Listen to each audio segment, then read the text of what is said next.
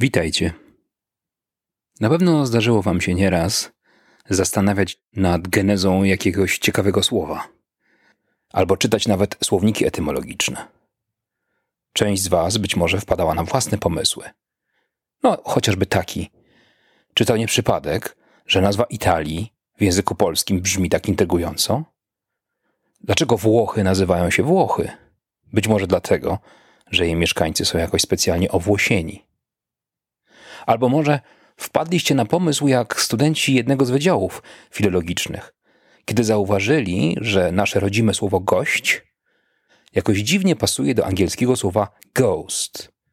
Czyżby miały coś ze sobą wspólnego?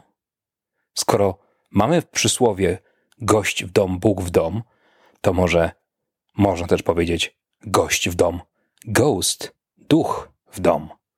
Nie może to być przecież przypadek.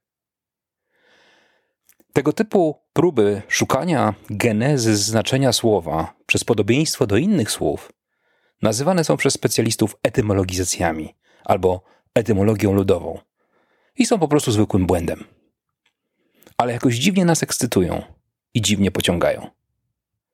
Co ciekawe, tej pokusie ulegali też wielcy filozofowie: Platon, Arystoteles, Nietzsche, Heidegger. Spróbujemy zastanowić się, co popychało tych myślicieli do popełniania tego typu błędu. Co z tego wynika dla nas? I dlaczego warto być może jednak, mimo wszystko, pobawić się trochę starymi i zapomnianymi słowami? Nad tymi wszystkimi kwestiami spróbujemy się zastanowić już w najbliższy poniedziałek.